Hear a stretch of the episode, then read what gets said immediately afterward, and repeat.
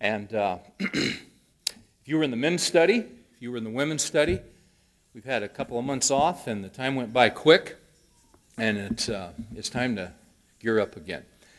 Uh, now, what we ought to do, uh, let's ask this question. How many of you normally come to the first service? Let's see your hands. Okay? And then second service. Okay? And third service. see, I see, I see your hand. You know, this is a great opportunity, and we always do this at the men's study on Wednesday night. Uh, it's big church. We go to different services. Uh, what, what I'd like you to do, and this is nothing to sneeze at, by the way, the thing, the thing that would be a good thing here, let's take advantage of the opportunity. Let's meet somebody we don't know. Now, if you're sitting next to someone you've known for 20 years, ignore them. Find someone you don't know. Let's get acquainted for a few minutes. Let's do that, all right? All right, that's great. Hope you had a chance to meet someone new. And maybe you got a dinner invitation out of that. Who knows? Let's uh, begin by going to the Lord and asking Him to uh, make this time significant for us. Father, we thank you that you are there, and we thank you that you always have been there. We thank you that you are a God who is, uh, who is majestic and wonderful. And as we're going to see tonight, you have some truth for us that is designed to remove pressure from our lives. Uh, your yoke is easy and your burden is light. And we forget that sometimes because we do indeed get overloaded. So we ask that uh, after a full day and uh, a time when on most nights we're starting to relax and we're starting to wind down, that you will help us with uh, our attention and with our energy level, and that uh, uh, you will teach us and that you will instruct us and that you will make this time worthwhile. We don't want to waste this time. Uh, we, we don't want this, quite frankly, just to be another study. But we would ask that you would do a deep work in our hearts and speak to us from your word. That's our prayer. And we ask these things in Jesus' name. Amen. Over the last uh, couple of months, I have had people ask me if I am working on anything new, and I say, yes, I am. Uh, got an idea I'm working on, and uh, they say, well, what are you working on? I said, well, it's going to be a book. I said, well, what's it called? And my immediate reaction is, I said, well, the working title is Overcoming Overload. And almost every time I get the same response. I, I get a deep sigh. Huh. Overcoming overload. And, and what's interesting about that is I've talked to different people about this, is that I can't think of anyone that I know personally who doesn't feel overloaded. It is the curse of our culture. I heard about a guy not too long ago that was experiencing this uh, uh, in a very acute way. He uh, got to the office on Monday, and he had been working on a deal for months trying to put this thing together. Uh, a lot was riding on it financially. He'd put pieces together, he'd put hundreds of hours together on this, and he got a call right after lunch Monday afternoon, and it had fallen apart. And he was devastated. He really needed that to come through because he was feeling enormous pressure, and he had been counting on that. And he thought to himself, well, this day's shot, and uh, but but the good news is this week can't get any worse. Tuesday went in the office, and guess what? It got worse. And his boss was upset about some things, and there were some strategy meetings, and he offered a plan, and it wasn't accepted. And Wednesday got even worse, sir to use the Greek. Uh, it, it just wasn't going well, and he just kept going deeper and deeper and feeling more and more pressure. Uh, by Wednesday afternoon, he thought to himself, you know, I just want to make it till Friday. I just want to survive to the end of the week. I want to get home, have dinner, watch TV, just zoo out. Well, he made it to Friday. He's fighting traffic on the way home. He's in gridlock. Finally, he walks in the door. There's his wife standing there, all dressed up, obviously ready to go. And he doesn't have a clue. And she can tell he doesn't have a clue. She says, Sweetheart, we're supposed to have dinner with the Wilsons. He said, I don't want to have dinner with the Wilsons. I'm exhausted. Let's cancel. She said, We had to cancel twice. We have to go. He says, All right, listen, why don't you grab the car, bring it around front. I'm just going to go upstairs, grab a quick shower. I'll be right down.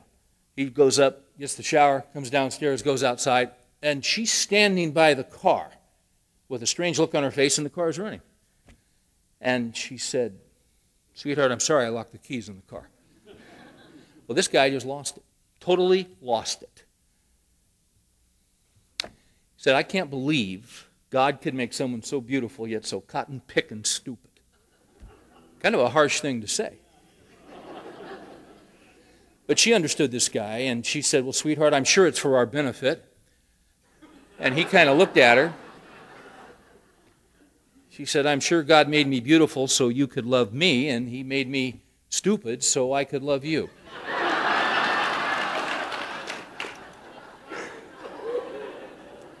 now, when we are overloaded, and by the way, I couldn't believe it when Mary said that to me. I was, I was crushed. When we get overloaded, we say things we don't mean. Uh, what that guy was experiencing was something called displaced anger. Was he really angry at his wife? Was that where all the anger, is that where the boiling point was? Was his wife? No, it was all the other stuff that had happened during the week. But he couldn't unload at the office, and he couldn't unload on his boss or this person, so it's displaced anger. Not really intended for her, it was just meant for those other people a few weeks ago, I, I sat down with my laptop and I, uh, I, I wrote some words about being overloaded. We are saturated people. We are overwhelmed with the demands and stresses of life. We are pulled 10 different ways at once. We have responsibilities and stresses in our careers, families, churches, relationships, and financial plans that are more than we can handle. We have more affluence and prosperity than previous generations could ever imagine, yet we experience less joy, contentment, rest, and peace than any generation before us. Why? Well, we're overloaded. We are overworked. We are overcommitted. We are over anxious, overmatched, and often we're overextended there is no more room in our lives. Any of this sound familiar? There's no more room in our lives. Yet, every new day brings more commitments and responsibilities that demand to be squeezed into our lives. Just the task of getting to work has become a monumental daily task for millions. A one hour commute each way is common. Uh, this is why we are so overwhelmed. We are on a runaway train. In actuality, we are not on the train, we are running in front of the train, expending all of our energy in an effort to keep it from running over us, our families, and our very existence. Our lives tend to be lived in deficit uh, emotional deficit, relational deficit, and spiritual deficit. When our personal checking accounts get overdrawn, we experience immediate stress and pressure. When we discover that we are overdrawn, it sets, sets off an adrenal rush to find a way to immediately cover where we have come up short. But where do you find a surplus when you are already in deficit? That's why we are overwhelmed and overloaded. We are scrambling in almost every area of our lives to make up the shortage and it's killing us. The majority of people in our culture are leading overdrawn lives. We are overdrawn at work, we are overdrawn in our marriages, we are overdrawn with our kids. Since the stock market dropped, we're just overdrawn. Period. Um, how in the world did, did I get into this topic? And how did I get into this subject? Well, I'll tell you why. About a year ago, right about at this time, in fact, it was probably September. Summers, uh, I get a little bit of time off, and then my conference season starts, and I'm running around doing weekend stuff. And about three weeks into my fall schedule, and I'd had a rest, I'd had a break. About three weeks into it, I realized I was absolutely exhausted. I was absolutely worn out. And I thought to myself, you know, this is not a good thing. I was difficult to live with. I know you find that hard to believe. But I was tense uh, almost all the time. I was irritable almost all the time. Not at church, of course. I'd never do that at church because I know how to look spiritual at church. But you see, my problem is God wants me to be spiritual at home. I've never had a problem being spiritual at church. I've always had trouble being spiritual on the way to church. that make any, anybody identify with that? I, I know you don't, but that's where real life is, is lived out. And, and, as I realized, I was in a deficit situation and that I was over, and then I looked at my schedule, and there wasn't a lot of hope because I had overcommitted on my schedule. That's what made me start, uh, it made me start to take a look at my own life. And then as I would talk to others, I began to realize a lot of people feel this way. Uh, and, and it's not a good way to live. It puts a strain on every area uh, of our lives. Uh, as we do a little bit of analysis of why we are overdrawn emotionally and why we are overwhelmed and uh, why we are so spent, I, I, think part of it is just the culture in which we live. Uh, it, it is a culture that is anti God. It is a culture that is anti truth. It is a culture that is anti Bible. You picked this up at all? Uh, didn't used to be that way. It, it used to be that, uh, that there was a underlying uh, foundation of Christian truth that permeated the culture. But as we have continued down a wrong path, we have lost uh, we have lost certain principles and certain truths that used to be part of the fabric of our culture. But we have left those things and we're paying a price. Uh, our culture is a culture that, uh, and when I say culture, I'm talking about the, the worldview, the mindset, uh, it is pervasive, it's everywhere. There are messages that we are uh, subject to 24 hours a day. And, uh, and there are lies that we hear on a constant basis, which I think contribute to some of the overload that we experience. Let me give you three lies that I think our culture says to us about life and how we're supposed to live life. Here's the first lie Lie number one you can have it all. No, you can't. You, you really can't. Now, at times, uh, some of us ha- have bought into that to, to a degree, and so we have ordered our lives around that teaching that, yes, I can have it all.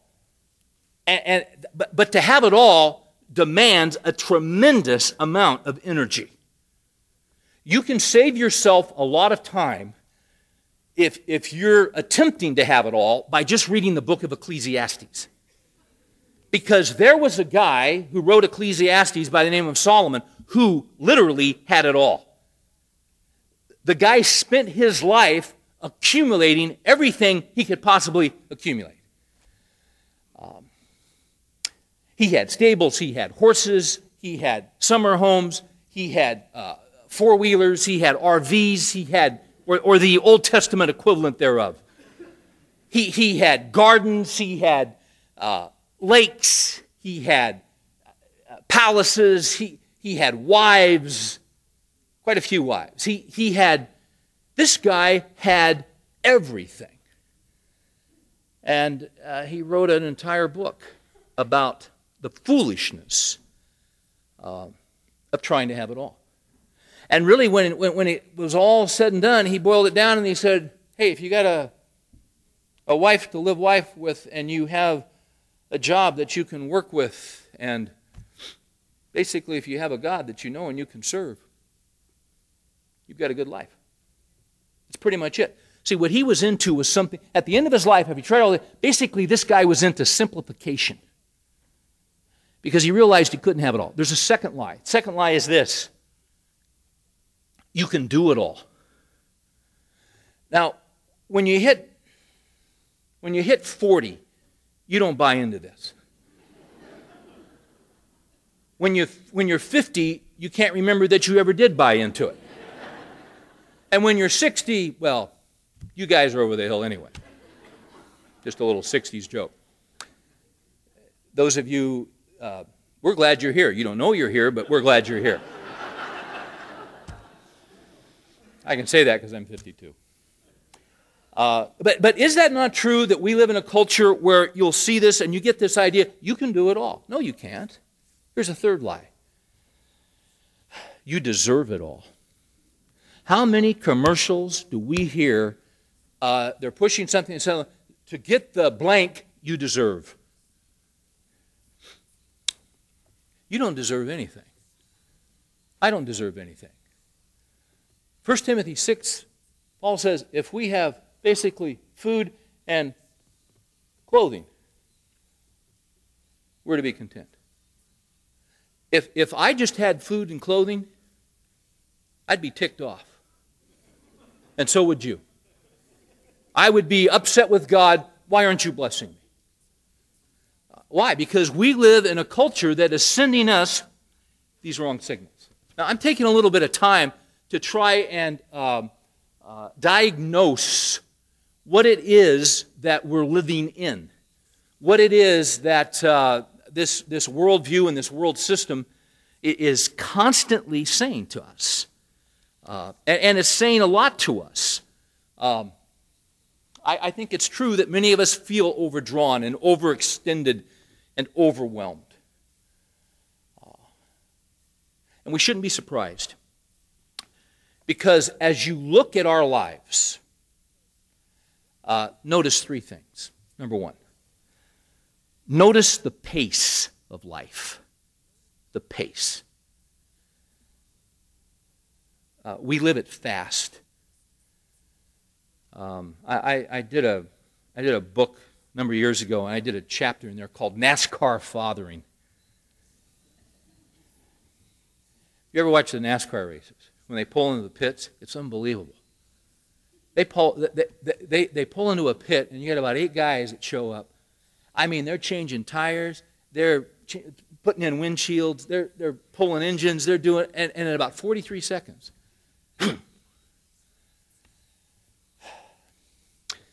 See, for a lot of us men, we're so overloaded, that's the best we can do as fathers. We go whipping into the pit at home. And how you doing? Good to see you. How are you? Good. Everything okay? and we're back out. See? Why, why is that? And, and you don't want to live that way. I don't want to live that way. Why is that? It's because of the demands that we're trying to meet. It's because of the demands that have been placed on us. The pace of life is unbelievable.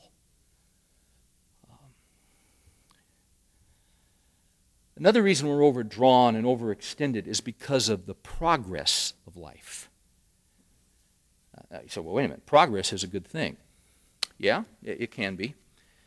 Uh, Richard Swenson uh, has made some comments on, on progress, and uh, he puts a hypothetical situation out and uh, basically says if two reporters were uh, doing a survey on all the changes in the modern world and if they were to ask the following question, if you could use only one word to describe all that is happening in the world, which word would you choose?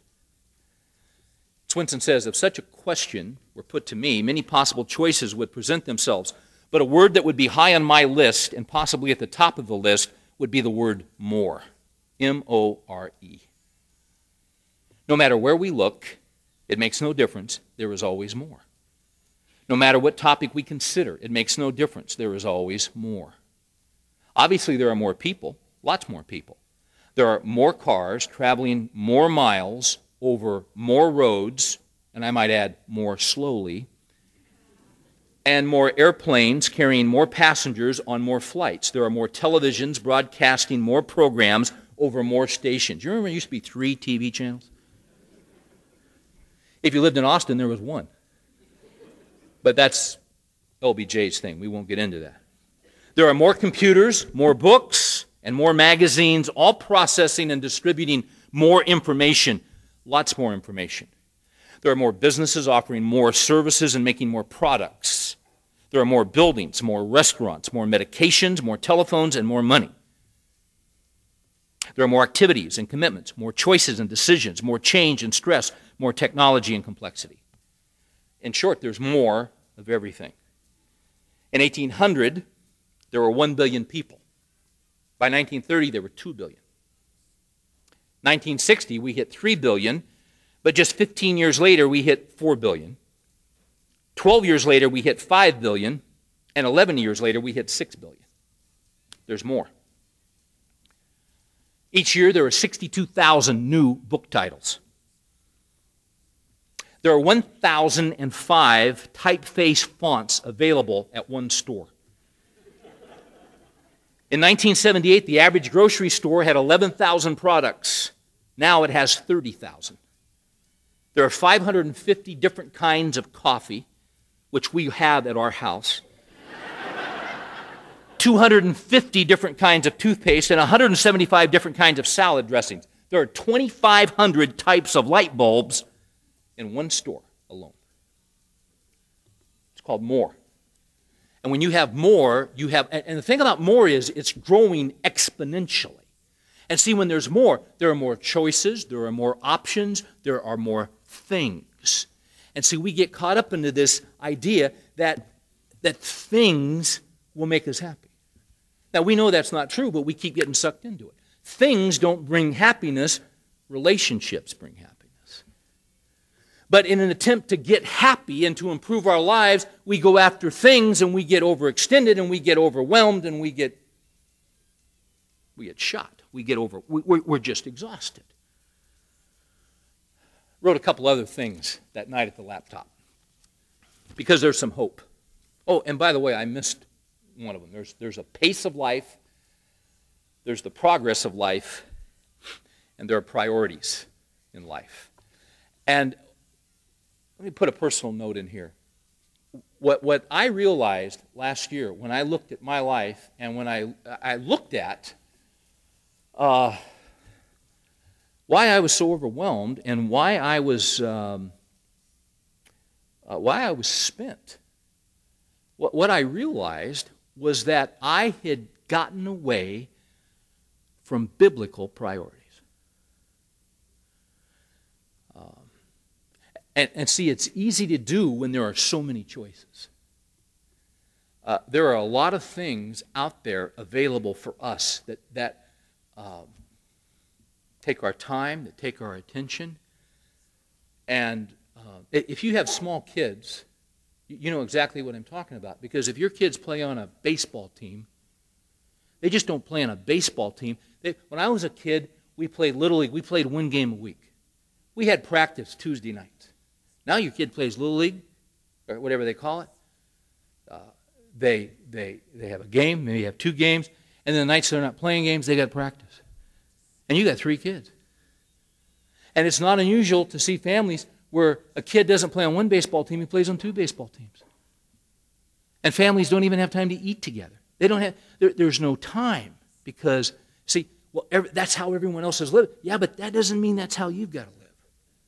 That doesn't mean that's the way I'm supposed to live. I, I wrote this one night. We are out of the emotional and spiritual cash that it takes to live life well. God has provided for each of us an unlimited credit line of spiritual, emotional, and relational cash. C A S H. I hate to be so crass here, but I hope you understand the metaphor. Because we're talking about being overdrawn. He's provided this in His Word, and it's available to us at any time. The Bible is not unlike an ATM that is accessible 24 7 for us to draw on when we need it. But most Christians don't realize they've been given this line of credit. And for those that do, many of them have lost their password. Honey, have you seen my Bible? That's your ATM. That's your password. That's your guide on how to live life. That's your owner's manual. Uh, Bob Smith at Peninsula Bible Church years ago used to say this all the time when all else fails, read the directions. He has told us here how to live. He's the giver of life, He's the creator of life, and He has given us principles in here in how to live life.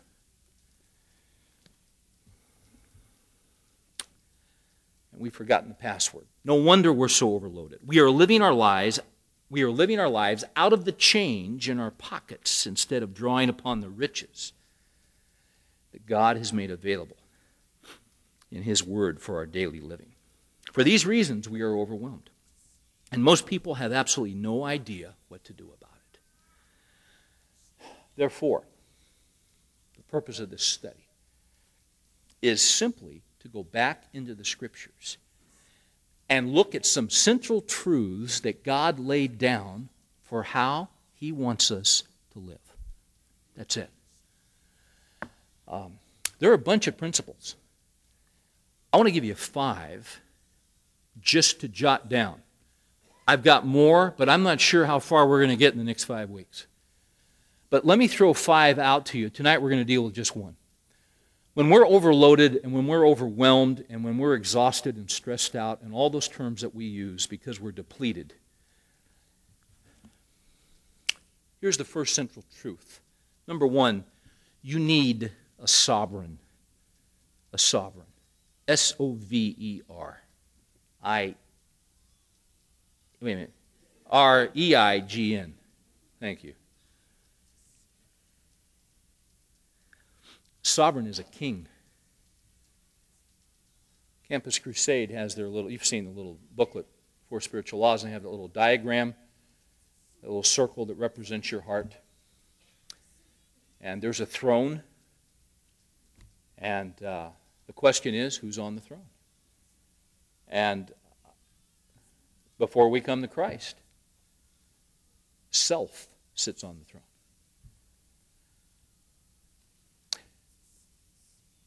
Jesus is not only our Savior, as we're going to see in a minute, but Jesus is our King. Chuck did a series a while back. Uh, Jesus, our Savior and Lord. Jesus, our Savior and King. Jesus, our Savior and Sovereign, you see. The, uh, the battle that we all face after we come to know Christ is that we don't mean to at times, but here's what we do we get back on the throne. We put self back on the throne. But you see, we desperately need a sovereign who can tell us how to live and who can oversee our lives. I'll give you a second principle. If you're overloaded and you're overdrawn emotionally and spiritually, you need a Sabbath. A Sabbath. Sabbath is an interesting study. It was uh, implemented at creation. And you can track it through the scriptures. And by the time uh, Jesus walked the earth, it had been horribly twisted to be something it was never intended to be. But the Sabbath is a great principle. If there's a term that describes our culture, it's the term 24 7 and we're proud of it. I, I saw a license plate the other day with, with the, uh, you know, the deal from the dealer around it. It said Leadership Ford. And then it said, the best never rest. Oh, yeah, they do. The best rested.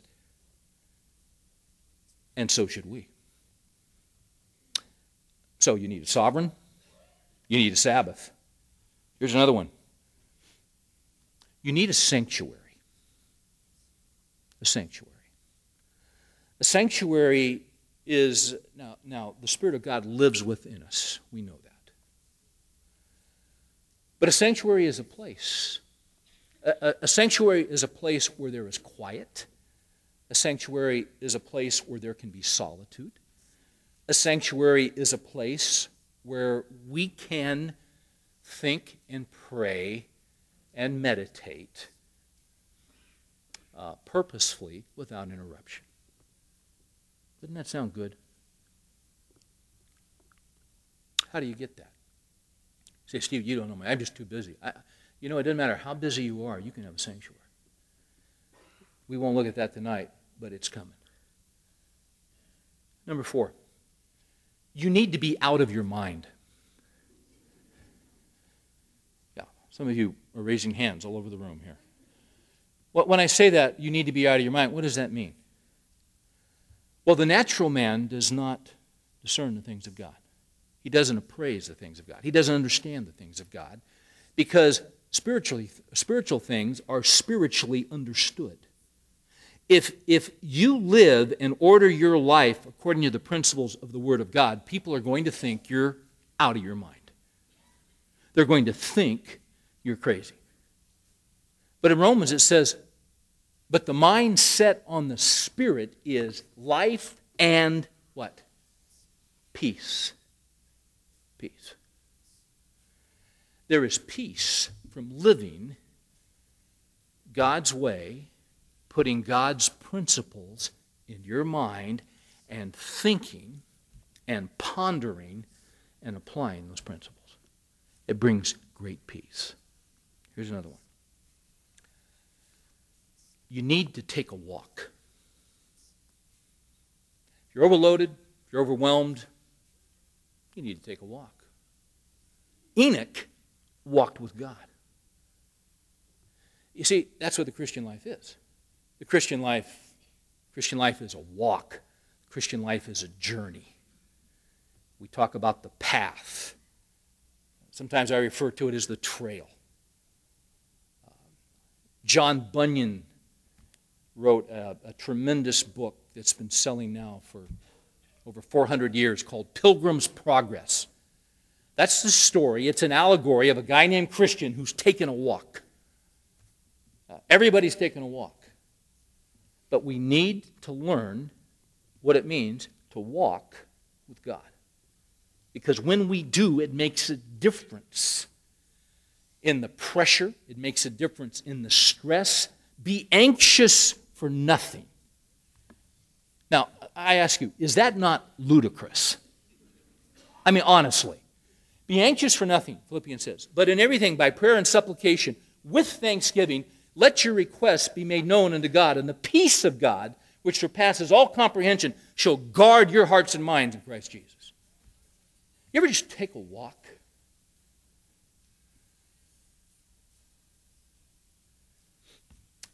And talk to God? And get some of that stuff out? And express it? And. Uh, decompress your chest and lighten those shoulders because you've given it to Him. You played sports. It's not unusual to turn an ankle or twist an ankle. And those coaches, with all of their gentleness and empathy, you've twisted it, you've got a bone coming out. The coach will say, Walk it off.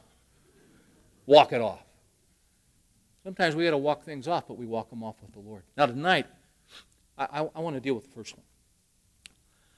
Uh, the first one is you need a sovereign.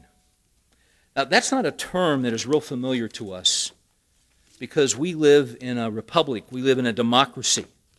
If uh, we, we lived in other nations in history, we would immediately understand what it means to, uh, to have a sovereign because a sovereign is a king. We're, we're not familiar with kings. But if we lived in England, we'd be familiar with kings. If we lived in, lived in France under King Louis, Shrimp Louis, whoever he was, we would be familiar with kings. Kings have been a major part of governments. Kings uh, are sovereigns. They're sovereigns. Uh, let me give you a couple verses. First one is 1 Timothy 6.15. In fact, you have your Bible, turn there with me. Because I want you to see this is an aspect of God that is, is designed for our protection. Um, in 1 Timothy 6, you have a statement made about Christ. And we'll actually we'll, we'll pick it up in verse 13 to get the context. I charge you in the presence of God who gives life to all things, and of Christ Jesus, who testified the good confession before Pontius Pilate, that you keep the commandment without stain or reproach until the appearing of our Lord Jesus Christ, which he will bring about at the proper time. He who is the blessed and only sovereign, the King of kings and the Lord of lords. In Psalm 103, verse 19, it says, The Lord has established his throne in the heavens, and his sovereignty rules over all. We, we set up a lot of churches like we set up America uh, in terms of the government. We'll, we'll, vote in churches. Everybody gets together and we have a big vote. We got primaries and we got machines in the narthex. It's a wonderful thing. And you got church splits. It's, it's, if you've been there, you don't want to go back.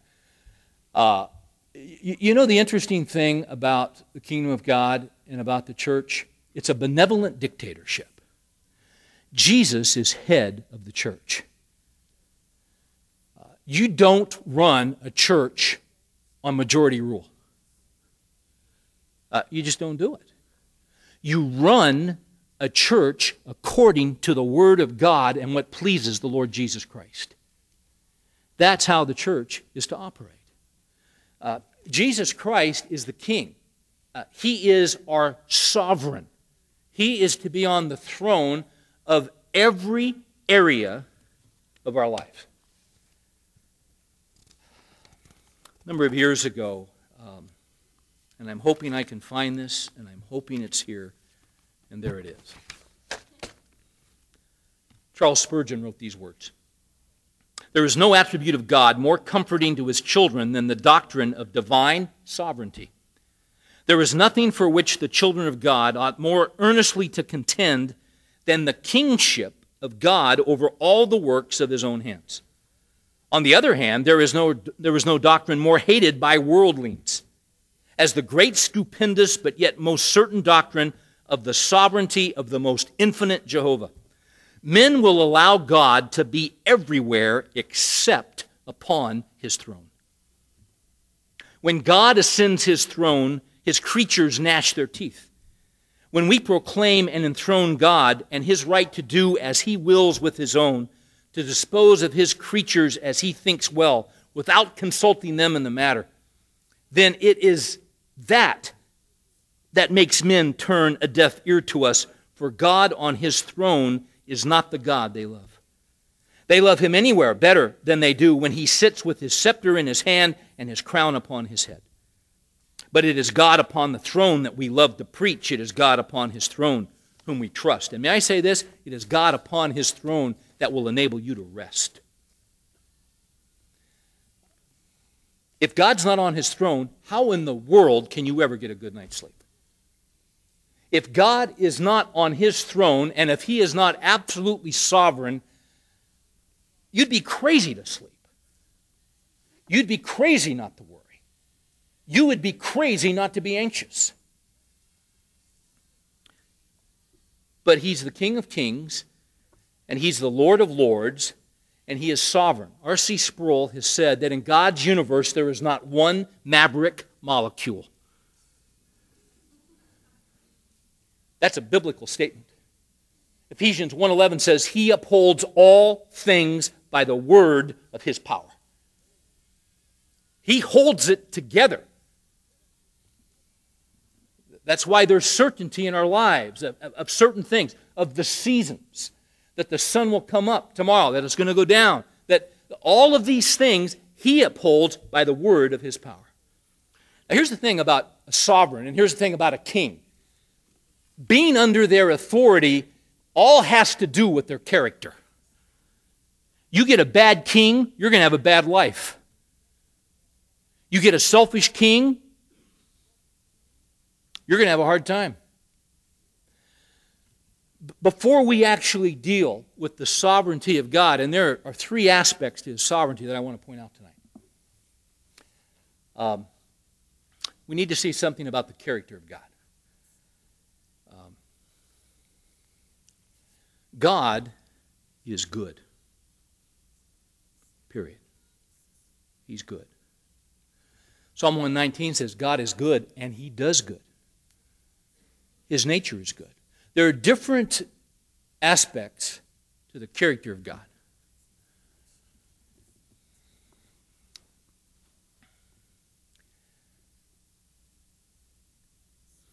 When, uh, when I was in my 20s, I read a book by J.I. Packer called Knowing God. I, I think I read that book 18 times. For a while, I tried to read it once a year. That book is a book about the attributes of God, what God is like. Years before that, J.B. Phillips wrote a book called Your God is Too Small. And for most of us, that's true. Uh, we, we have these uh, caricatures of God that He's this way or He's that way. Um, he is the way that He is revealed in the Scriptures some of the aspects of God's character. Uh, he is holy. The primary attribute of God is not his love. God is love, but it's not his primary attribute. The primary attribute of God is his holiness. In Isaiah 6, Isaiah said, In the year that King Uzziah died, I saw the Lord high and mighty lifted up. And the train his robe filled the temple. And there was these unique beings that were there with six wings. With two they cover their eyes, with two they cover their uh, feet, with two they flew. And they called out to one another, tolerant, tolerant, tolerant is the Lord God Almighty. That's not what they said. Loving, loving, loving is the Lord God Almighty. They said, what? Holy, holy, holy. The holiness of God is his central uh, attribute and character. Holiness means purity. God is pure.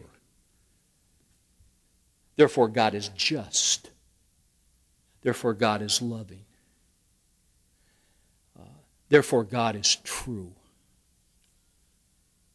Uh, God is immutable, which means he doesn't change. See, because of the character of God, because of who He is, because of His goodness, because of His character, because He can be trusted, He needs to be on the throne. Now, do we always understand His ways? No. We'll get to that in just a second. When we talk about the sovereignty of God, uh, to me, it's a great protection in our life we spent a fair amount of time in California over the last couple of months. We had a niece get married, and we had a family reunion, and we, we had some good time out there. We, uh, my, my daughter Rachel is working up at a Christian camp uh, up in Sequoia National Forest. And if uh, you've watched the news at all, you know a few weeks ago they had forest fires up there. And they were particularly concerned because the giant redwoods are in Sequoia National Park. Now, there are redwoods in different places along the coast of California. But the giant redwoods, the biggest trees, the biggest living things in all of the world, are on that west slope of the Sierras as it goes down to the San Joaquin Valley, about eight, 9,000 feet up. The conditions are perfect for these giant sequoia trees. They're magnificent. Uh, over 300 when the fire was threatening, there were a thousand people from the San Joaquin Valley that got in their cars and drove up there just to try to protect those trees, and they did. Because they're just treasures. They're unbelievable. The, the root system of a giant sequoia, their roots only go down three feet into the ground. That's it. They don't have a taproot. But it's very extensive and it's very wide. Uh, they live to be, uh, there are trees in Sequoia National Park that are 3,200 years old. Amazing, huge, old, majestic trees. Um, some have toppled, and they have done a, a, a, cross section and a cross cut, and they have this museum up there, and you can see, and they'll tell you about the trees. And it's interesting because you've seen tree rings. What's interesting is, as you look at this giant sequoia, you see the marks of the fires that the tree has been through through the years. And it's not unusual for a tree that's 1,500, 2,000 years old to have been through 100, 115, 120 fires. And you can see the marks of the fires on the rings of that fallen tree. But giant sequoia trees have an unusual ability to withstand forest fires for several reasons. But the primary reason that they're able to withstand these forest fires that will come up right on top of them is that a giant sequoia tree has a layer of bark that is two feet thick. Two feet. It's about a foot. That's about two feet.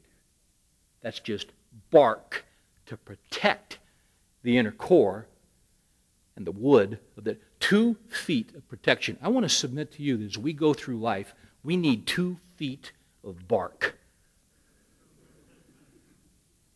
to keep us from wrong thinking and to keep us from, from uh, deceit and to keep us from being sucked into the world system. Romans 12 says, Don't be conformed to the world, but be transformed by the renewing of your mind, by the scriptures. I believe that, that studying the character of God and the sovereignty of God is the two feet of bark that protects us from what wants to bring us down. If you don't have a grasp on who God is, if your God is small, if you're, if you're working with about three inches of bark, you're in trouble. And let's be honest, folks, a lot of evangelical churches, in an attempt to get people in and an attempt to grow, have stopped teaching the Word of God and they're marketing instead of teaching. You can't live on marketing when your wife gets cancer. You can't live on foolish tripe when you get laid off. You can't live on uh, warmed over motivational speeches when your kid gets on drugs. You need the truth that there's a sovereign God who knows everything about you and has all power and can change your life and oversees your life. That's how you live life. So that's why we're talking about this. You still with me? You ready for the two feet of bark? When we talk about sovereignty, the sovereignty of God, there are at least three, um, there are three aspects to, to the idea that, that, that God is sovereign, to, to the fact that He is king, that He is uh, that he is Lord of Lords. The first one is this when we talk about sovereignty, we're talking about ownership. Ownership. In Job 41, verse 1, God says to Job, Whatever is under the whole heaven is mine. He owns it all. Remember the lie, one of the lies? You can have it all? No, you can't. But you can know the one who has it all. You can be in relation. He can be your father. Psalm 50, beginning with verse 10, says every be- God says every beast of the forest is mine, the cattle on a thousand hills. I know all the birds of the air, and all that moves in the field is mine. If I were hungry, I would not tell you, for the world and all that is in it is mine.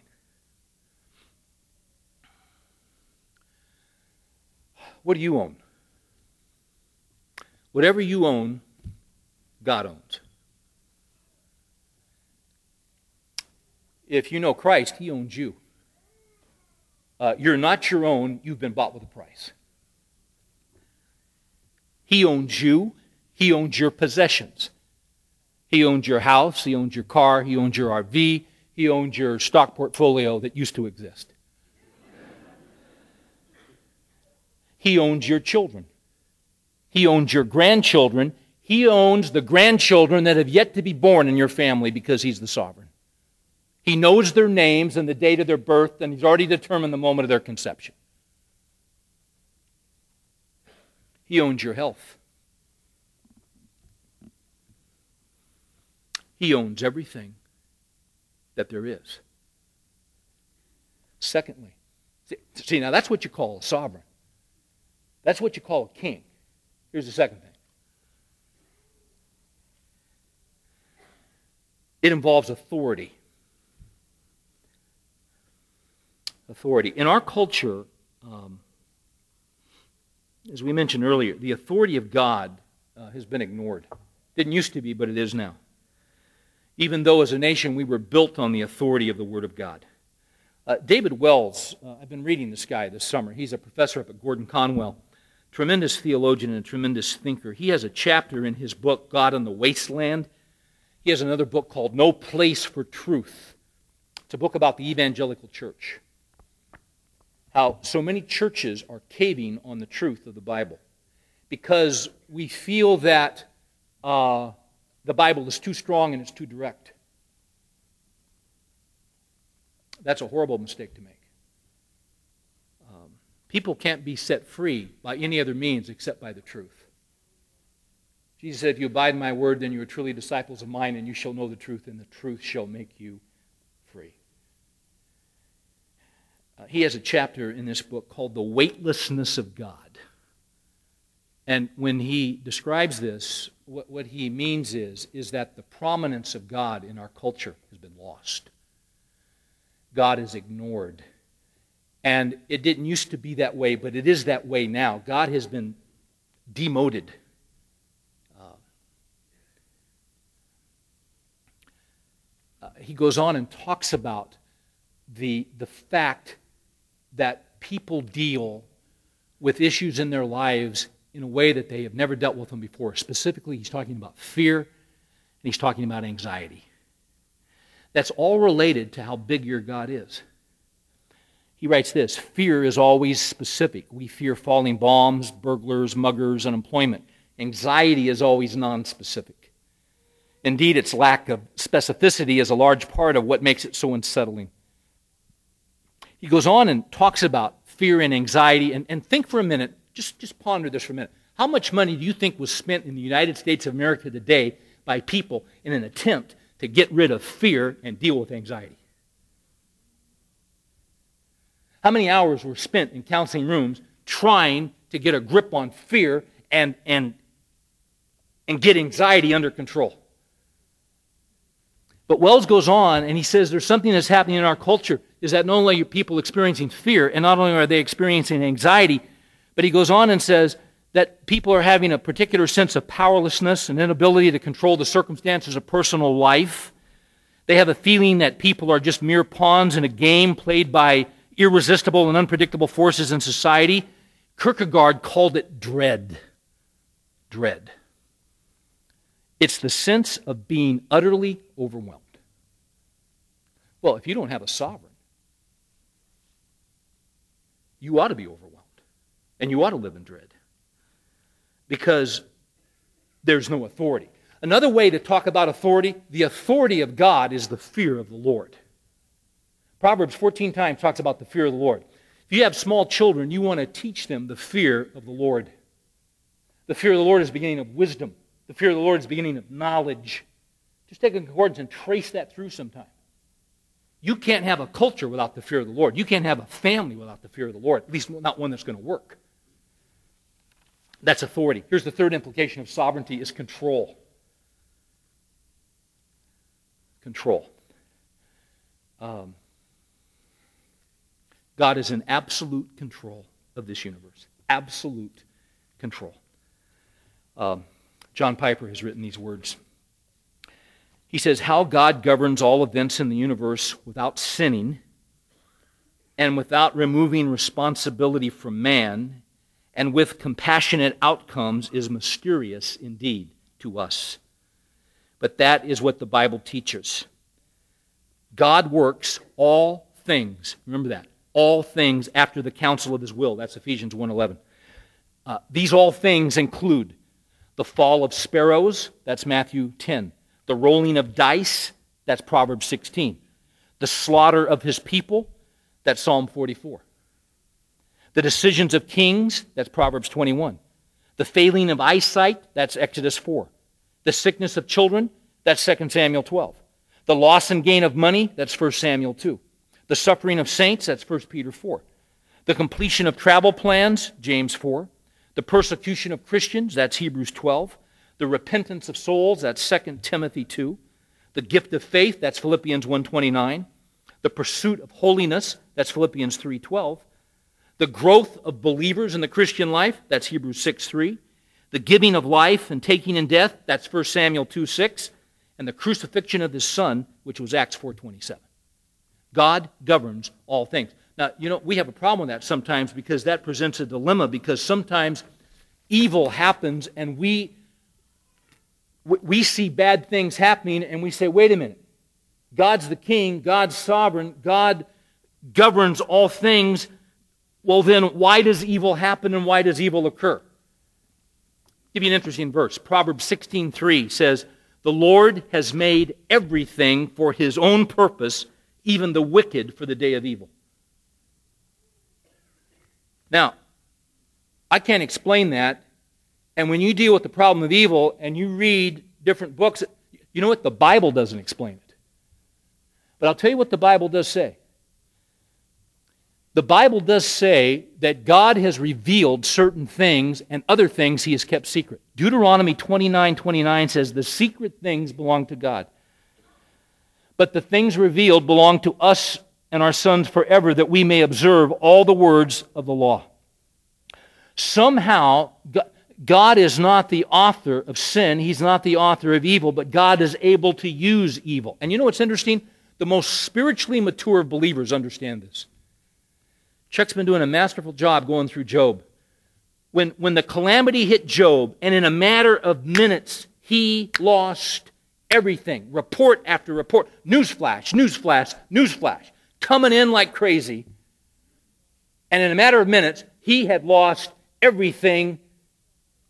Job put himself in sackcloth and ashes, and he said, The Lord gives, and Satan takes away. Blessed be the name of the Lord. That's not what he said. He said, The Lord gives, and what? The Lord takes away. But hadn't Satan come and asked permission to afflict Job? Yes. See, whatever your affliction, ultimately it is God who sends it. And Job understood that. That's why he later said, Shall we not accept prosperity as well as adversity from the Lord? The, God is using, and see, this is a secret thing to us, and we can't give an explanation because it hasn't been revealed to us. But I like what B.B. Warfield said the devil thinks he is free, but he has the bit in his mouth, and God holds the reins. That's how it works.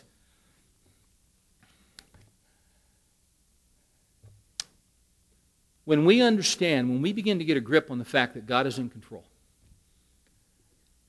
it brings tremendous comfort to our lives. See, his ways are not our ways. So when a 16 year old girl dies because a drunk driver hits her, how do you explain that? I don't know. But if you take the position, as some theologians do, that, that God would like, like to stop evil, but he just doesn't quite have the power, you've got a bigger problem. I mean, you've got a huge problem there.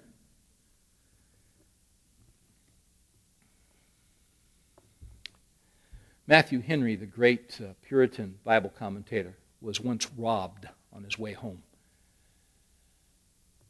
And when he got home, he penned these words in his diary. He said, Let me be thankful. First, because I was never robbed before. Second, because although they took my wallet, they did not take my life. Third, because although they took my all, it wasn't much. And fourth, it was I who was robbed, not I who robbed. There's a mature man.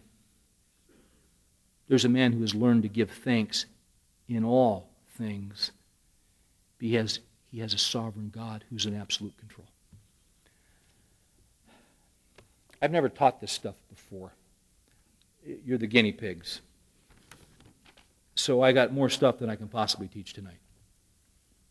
So we're going to go to about 10. No, we're not. We better wrap it up. But if, if I could take just five more minutes, and when I say that, I mean 15, but roughly about five, because we need to bring this to a close, and we've got kids that are burning down the rooms in the other room. Next week, I want us to look at a, at a man in the book of Daniel who I think is a central figure in that book. You're thinking Daniel. No. Uh, Shadrach, Meshach, and Abednego. No. I want us to look at Nebuchadnezzar. And as we end tonight, I'd like us to just turn over to Daniel 4. Because here was a man who was a king. Here was a man who was a sovereign.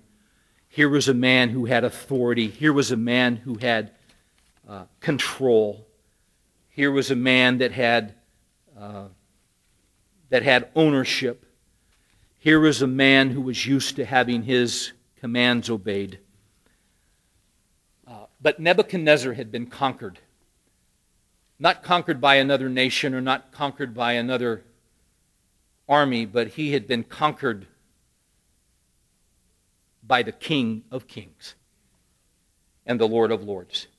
There is a cause and effect in, in Daniel uh, chapter 4.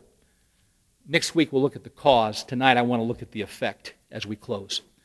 Uh, in his pride and in his uh, uh self aggrandizement, he refused to give glory to God. And he had been warned by Daniel the prophet. There had been a dream that Daniel had interpreted, but he refused to acknowledge God. And sovereignty was removed from him, and for seven years he grazed in a field with the mind of an animal. And then you get to verse 34 of Daniel 4, and it says this But at the end of that period, I, Nebuchadnezzar, raised my eyes towards heaven, and my reason returned to me, and I blessed the Most High and praised and honored him. Now, catch this who lives forever.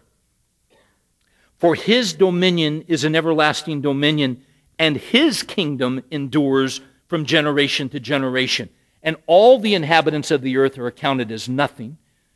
But he does according to his will in the host of heaven and among the inhabitants of earth, and no one can word off his hand or say to him, What hast thou done? he makes three comments here that I want us to leave with in terms of principles for our lives as we walk out of here and get up in the morning and go to work. Number one is this God is sovereign over your life because you are created and He isn't. One more time. God is sovereign over your life because you are created and He isn't. If you see the phrase in verse 34, I honored him who lives forever. Something that, if you have young children, one of the great joys is when they are going to ask you, Daddy, where did God come from? And you're going to be putting in a call to Chuck. And you're going to run down and sign up for a class at the seminary. And don't waste your time. You just need to tell them. Well, God has always been. Yeah, but but daddy, where did he come from? I don't know of anything that stretches the mind more than that. Um, you read some of the early creeds of the church. Steve Green sings a song based on one of those called We Believe. We believe in Jesus, the Father's only Son. existing uncreated before time had begun. God has always been. Are you 31? 32 years ago, you didn't exist. But He did. Are you 78? 79 years ago, you didn't exist. But He did. He has always existed, and you haven't.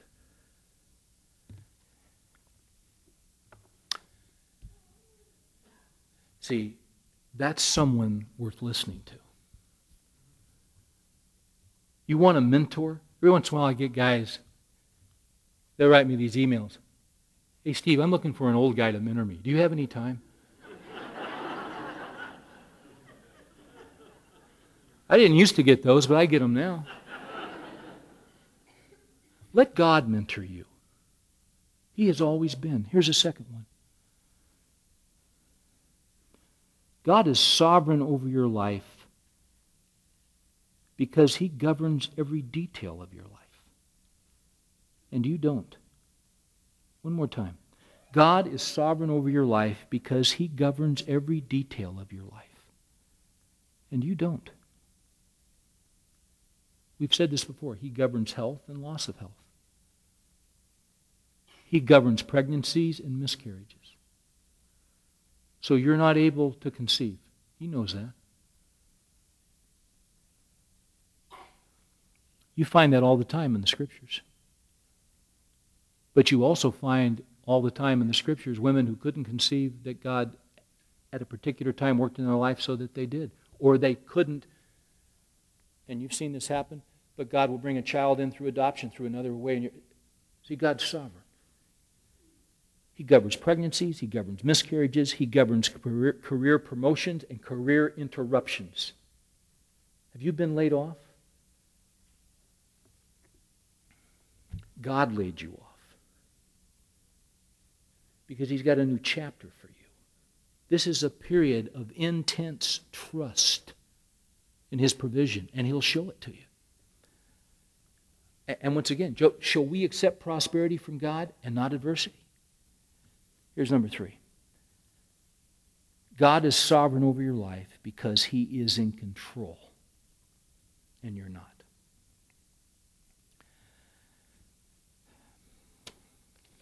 One of my all time favorite Christian writers is Thomas Watson. The guys in the Bible study know it because I'm always quoting out of his stuff. Thomas Watson was a pastor in England in the 1600s. In uh, 1662, this godly man, godly preacher, along with 2,000 other Bible believing preachers. See, the Church of England was the only church there was. But in 1662, they had something called the Great Ejection. They took all of the what they called the nonconformist. They took all of the Bible believing, Bible teaching preachers and with one fell swoop, they put them out of the churches. What that meant was they lost their homes, they lost their income, and they could never preach again. And they didn't have any other options. They were put in jail by the thousands. That happened to Thomas Watson in 60, 1662. He lost everything. But in 1663, he came out with a book called All Things for Good. And he wrote this to encourage his fellow ministers who too had lost everything. The first chapter in the book is called The Best Things Work for Good to the Godly. The second chapter is entitled The Worst Things Work for Good to the Godly. The thing about Thomas Watson is this tremendous overload in his life but he overcame overload by holding on to the sovereignty of God. The title comes, as you know, from Romans 8:28, for we know that God causes all things to work together for good to those who love God and are called according to his purpose. Is rape good? Absolutely not. Bankruptcy good? No. Kid on drugs good? No. Spouse who betrays you good? No. Doesn't say it's good. But God causes all things to work together for good to those who love Him and are called according to His purpose. He's able to bring good out of the very worst thing that has ever happened in your life because He's sovereign. I don't know about you, but I think I'm going to sleep better tonight. Father, we bow before you. We bow before your throne, and tonight we put you on the throne. Now you're there. but emotionally and volitionally in our hearts, we put you on the throne of our hearts. Lord, in every life, there are things going on that we don't understand. Lord, there are things that baffle us. And I remember as a kid going with my dad to that jewelry store, and his watch wouldn't work. And I remember watching that, that old man, and, and, and it was just amazing because he had this little tiny instrument and he took the face off that watch and there were all these gears, different sizes. And they were all going in the same direction except two or three, which were going in the exact opposite direction. And that made no sense to me. And that's the way our lives are sometimes. There are gears in our lives that seemingly are going absolutely the wrong way. But your purpose is always on time. And your schedule for us is never delayed. And your grace is never early and it's never late. We praise you and honor you for your sovereignty. May we rest in it. May we bathe in it. May we meditate on it this week. We ask in Jesus' name. Amen. Thank you, folks. Appreciate you. We'll see you next week.